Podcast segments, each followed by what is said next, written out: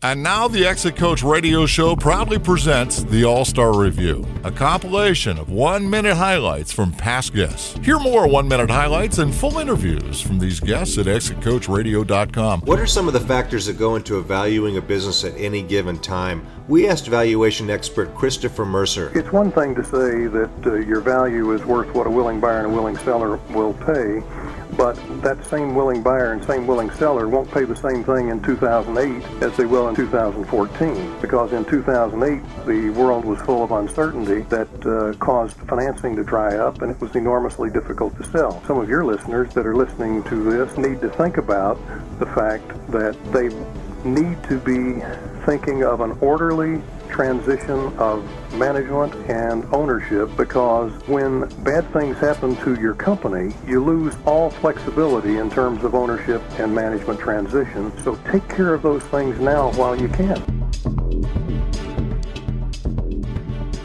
Being in business is inherently risky, we all know that. But what are some of the most common mistakes that business owners make and their potential solutions? We asked for comments from attorney Mayar Gassemian.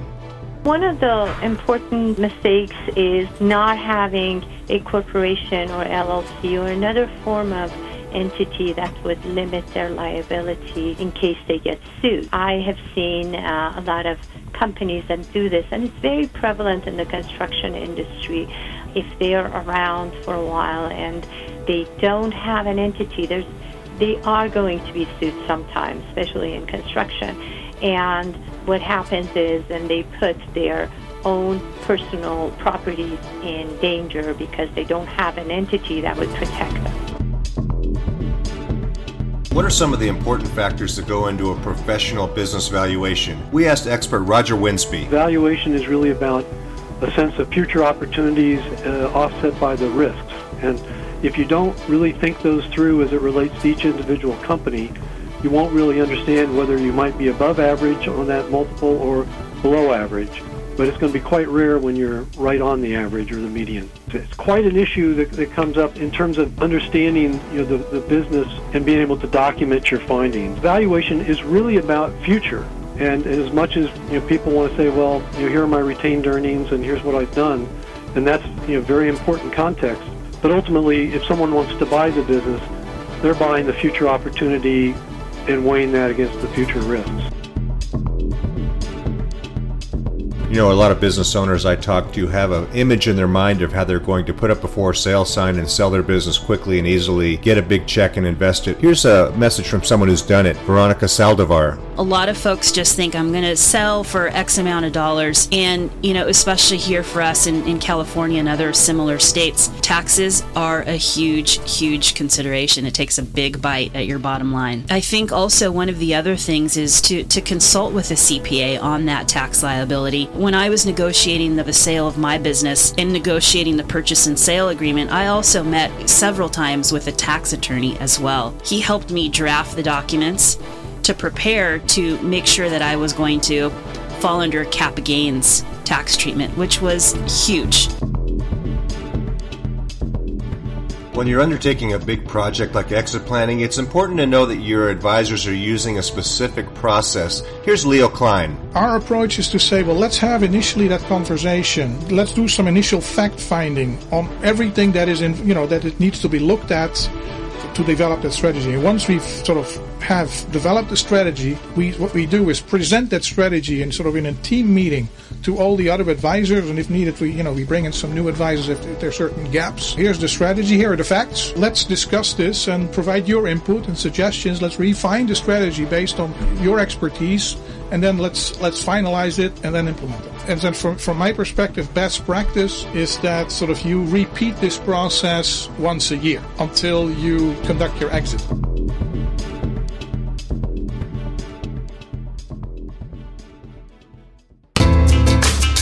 At exitcoachradio.com, we're interviewing over 100 top advisors to get you one minute tips, ideas, and precautions so you can be well planned. We upload new content daily at 6 a.m. and 1 p.m. Exitcoachradio.com. Come listen for a minute.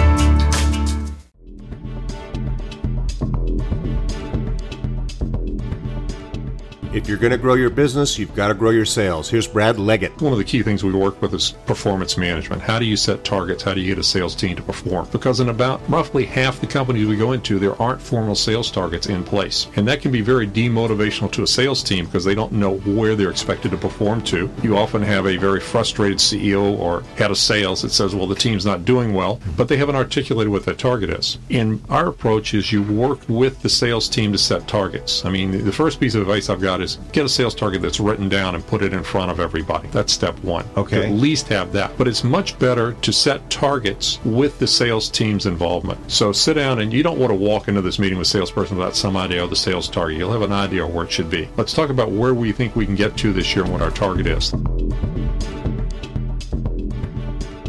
What are some of the key things that a buyer looks for when they're buying a business? We asked a gentleman who's bought a lot of businesses, Ace Chapman, for his ideas. The two things that we focus on when, when either we buy a business outright or we go in and, and invest in a, in a business is we want the operations really to kind of be everything to, to be there. What we add on top of that is, is two things. Most people have not spent a lot of time investing or building out their marketing funnel. And the second part of that is having almost like a franchise-like operations manual that allows the person to come in and feel really comfortable that, that they're going to be able to run the business and, and take over from where you are. You want to stand out and have those kind of extras that just make it an easy investment for the buyer. Technology is here to stay, and having a technology plan is becoming very important. Here's expert Jim Blue. A lot of people have a business plan, but they don't have a technology plan. What type of equipment do I need? What type of services that I need? Uh, a large percentage of my time is helping people brush up on basic computer skills. I help them select the right equipment, programs, and services, really based on their individual needs. And anytime something new comes out, I'm getting phone calls and emails in terms of whether they should upgrade, whether they should get a new product. You know, the name of the game now is setting up a home office. Most people have some type of technology in their home. There's a big difference between using it for personal use and for using it for business use. And I have to really separate that based on how much time someone's going to be spending in their office and what they do for a living. What are some of the trends because of the global economy? We asked international law expert Kenneth August. You mentioned manufacturing. That's a perfect example of where the thinking today is very different from where it was even five years ago. And by that I mean traditionally a company might look at outsourcing their manufacturing, let's say to China as an example, in order to lower their, their cost of production. Mm-hmm. But really, with the consumer markets moving into those countries where they were outsourcing, it makes a lot more sense today to look not at a unilateral manufacturing play, but how can you develop a revenue base and profitability in that local market?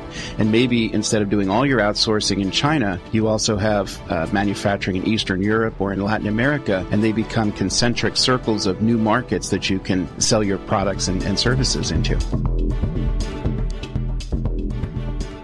Most people think of planning for their death when they visit with an estate planning attorney, but here's another viewpoint from estate planning attorney Michael Wittick. I tell people all the time, you know, you probably came to me to plan for your death when the baby boomers' biggest problem I think, is disability. In fact, there are things worse than death, and uh, some types of disability fall into that category. They've already done a study in 2014 and determined that in California, the average cost of long-term care is now $94,000. I would say in almost every case, I recommend that people go get a long-term care insurance consultation just so that they can find out, because that's one of the things that is rapidly changing right now to take care of this increased cost. They are repackaging it, and there are new companies in and some older companies that used to offer it are now out of California. Things are changing in that field just like many others.